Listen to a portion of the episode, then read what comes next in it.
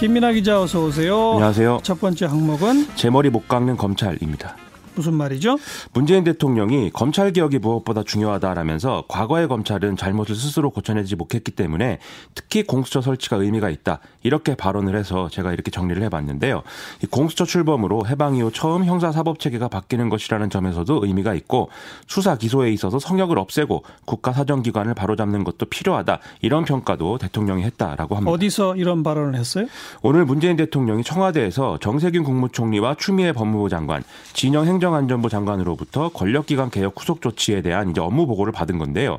애초에 이 일정은 뭐 어제 오후까지는 공개가 되지 않은 상태였고 또 일정이 공개된 상태에서도 이 보고 주제가 뭐냐 이것도 이제 공지가 안 됐던 상황이었다고 합니다. 예. 그래서 지금 신종 코로나 바이러스 등의 다른 이제 현안들이 있는 상황에서 뭐 국무총리, 법무부 장관, 행정안전부 장관 이렇게 세 명에게 비공개로 대통령의 보고를 받은 것은 좀 이례적인 사례다 이렇게 볼 수가 있겠죠. 네, 그러니까 여기가 공수처 앞으로 어떻게 설치할 계획에 대한 보고를 받은 그건가 보죠? 그렇습니다. 공수처 설치, 뭐 검경사건 조정, 그다음에 뭐 경찰개혁에 쭉 이제 연관된 문제들을 다 보고를 한 것인데요. 음. 이게 공수처 설치나 검경사건 조정 같은 경우는 실무적 실무적인 이제 문제만 남은 상황인 거고. 법 통과됐으니까. 그렇죠. 그러니까 일부에서 이제 이제 경찰개혁이나 국정원 개혁 등이 좀 마무리가 돼야 된다 이런 지적이 이제 나오는 그런 상황이어서 이런 업무 보고 일정이 이제 잡혔다 이렇게 봐야 되겠습니다.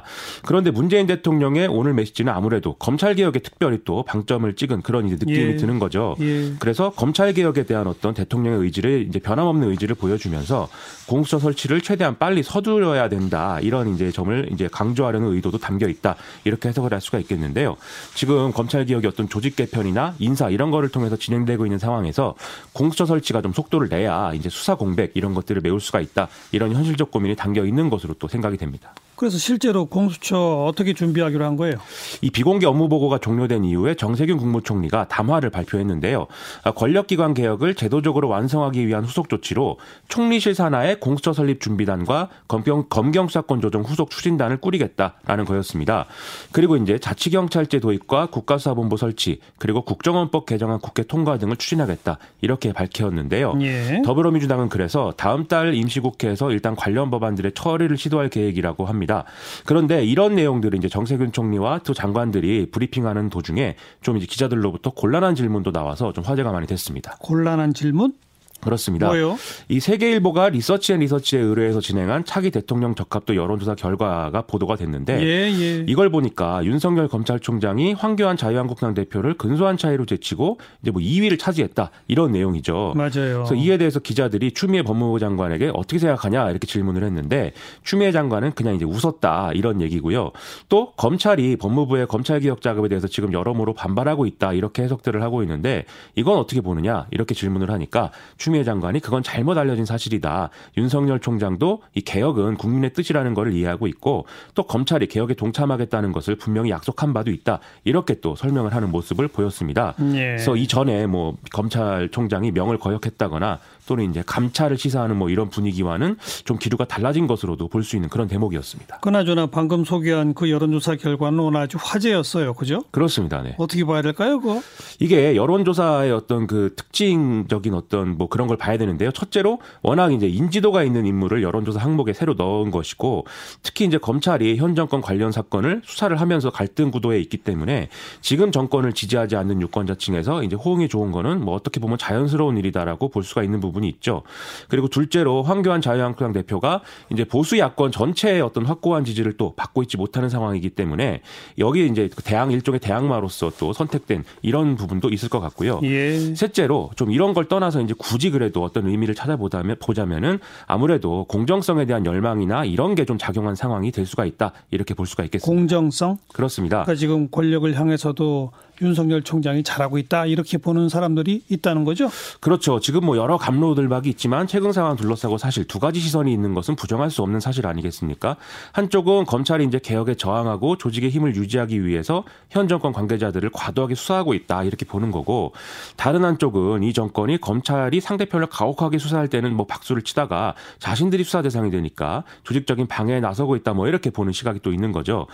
이렇게 좀 후자의 관점을 가진 사람들이 여론조사에서 차기 대통령감으로 윤석열 총장을 골랐다 이렇게 볼 수 있는 건데요. 예. 그런데 단순히 뭐 윤석열 총장의 어떤 정치적인 잠재력이나 이런 걸 떠나서 지금 정권으로서는 이런 구도를 좀 이제는 벗어나기 위한 시도를 본격적으로 할 필요가 있을 것 같습니다. 음, 어떤 시도를 어떻게 한다는 거예요? 첫째로 이제 이런저런 잡음이 나오는 것까지는 어쩔 수 없는데 정권이 검찰과 어떤 직접적으로 충돌하는 구도를 일부러 확대 재생산할 필요는 없다는 거거든요.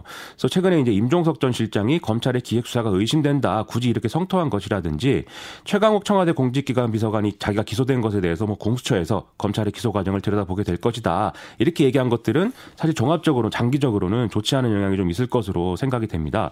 그래서 이런 것들은 앞으로 추가로 이제 이런 모습을 보여줄 필요는 없는 것 같고 둘째로 검찰개혁이 수사를 무마하기 위한 게 아니라 권력기관 개혁의 연속선상에 있다. 이걸 좀 설득력 있게 계속 보여줘야 될 필요가 있는 것 같습니다. 이를 위해서도 오늘 밝힌 대로 경찰개혁 그리고 국정원개혁의 어떤 마무리 이런 게 절실히 필요한 건데요. 지금 총리실 산하의 준비기구가 설치됐기 때문에 앞으로 좀 정세균 총리가 키를 잡고 나갈 가능성이 커진 건데 이 문제에 대해서 청와대가 직접 이제 언급을 하는 그런 것보다는 정세균 총리가 중심을 잡는 게 여러모로 지금 상황에서 바람직하지 않나 이런 생각을 했습니다. 음, 시사일기 두 번째 항목은요. 결국 시작된 남매의 난입니다. 한진그룹. 그렇습니다. 오는 삼월 한진그룹의 지주회사 격인 한진칼 주주총회가 이제 진행이 되는데요. 여기서 조원태 한진그룹 회장의 연임 안건이 다뤄지게 됩니다. 그런데 오늘 행동주의 사모펀드 케이씨지아이가 조현아 전 대한항공 부사장, 반도건설 등과 지분 공동보유 계약을 체결했다 이렇게 공시를 했는데요. 예. 이렇게 되면 이제 조현아 전 부사장이 그룹의 경영권을 놓고 동생인 조원태 한진그룹 회장과 일전을 벌이는 그런 모양새가 된다고 해서 이것도 이제 화제였습니다. 이렇게 삼자가 계약을 체결한 명분은 뭐죠? 이 공동 입장문을 통해서 이걸 설명을 했는데 인데 대한항공을 비롯해서 한진그룹 경영 상황이 지금 위기인데 현재 경영진은 이걸 이제 바로잡을 수가 없다는 점에 각자 공감했다는 거거든요. 그래서 전문 경영인 제도의 도입을 포함해서 기존의 어떤 경영 방식을 바꿔야 되고 그걸 통해서 주주 가치를 제고시키겠다 뭐 이런 얘기였습니다. 근데 이거는 케이씨지아이가 꾸준히 또 제기해온 이런 내용인데요. 즉 조현아 전 부사장이 케이씨지아이의 주장에 공감을 하면서 계약 체결이 가능해졌다 이렇게 볼 수 있다는 것이죠.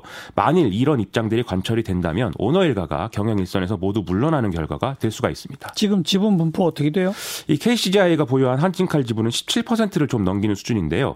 조현아 전 부사장이 이제 육 점 오 퍼센트, 반도건설이 팔 점 이 퍼센트 정도를 보유하고 있기 때문에 다 합치면 삼십이 퍼센트를 조금 넘는 수준이 됩니다. 그에 반해서 이제 조원태 회장 쪽 우호 지분은 조현아 전 부사장을 제외한 오너가가 가진 거 다 합치면은 이십이 점 오 퍼센트 정도고 델타항공 십 퍼센트 등을 합치면 삼십이 점 사오 퍼센트 정도로 추산돼서 좀 대등한 수준의 대결 구도가 만들어진 건데 오너 일가가 다 조원태 회장 편이냐? 이건 좀 두고 봐야 될 것 같습니다. 현재까지는 아무튼 삼십이 점 사오 대 삼십이. 뭐 얼마 거의 그렇습니다. 똑같군요. 그렇습니다. 아슬아슬한데 좀 더 봅시다. 수고하셨어요. 고맙습니다. 김민아 기자였어요.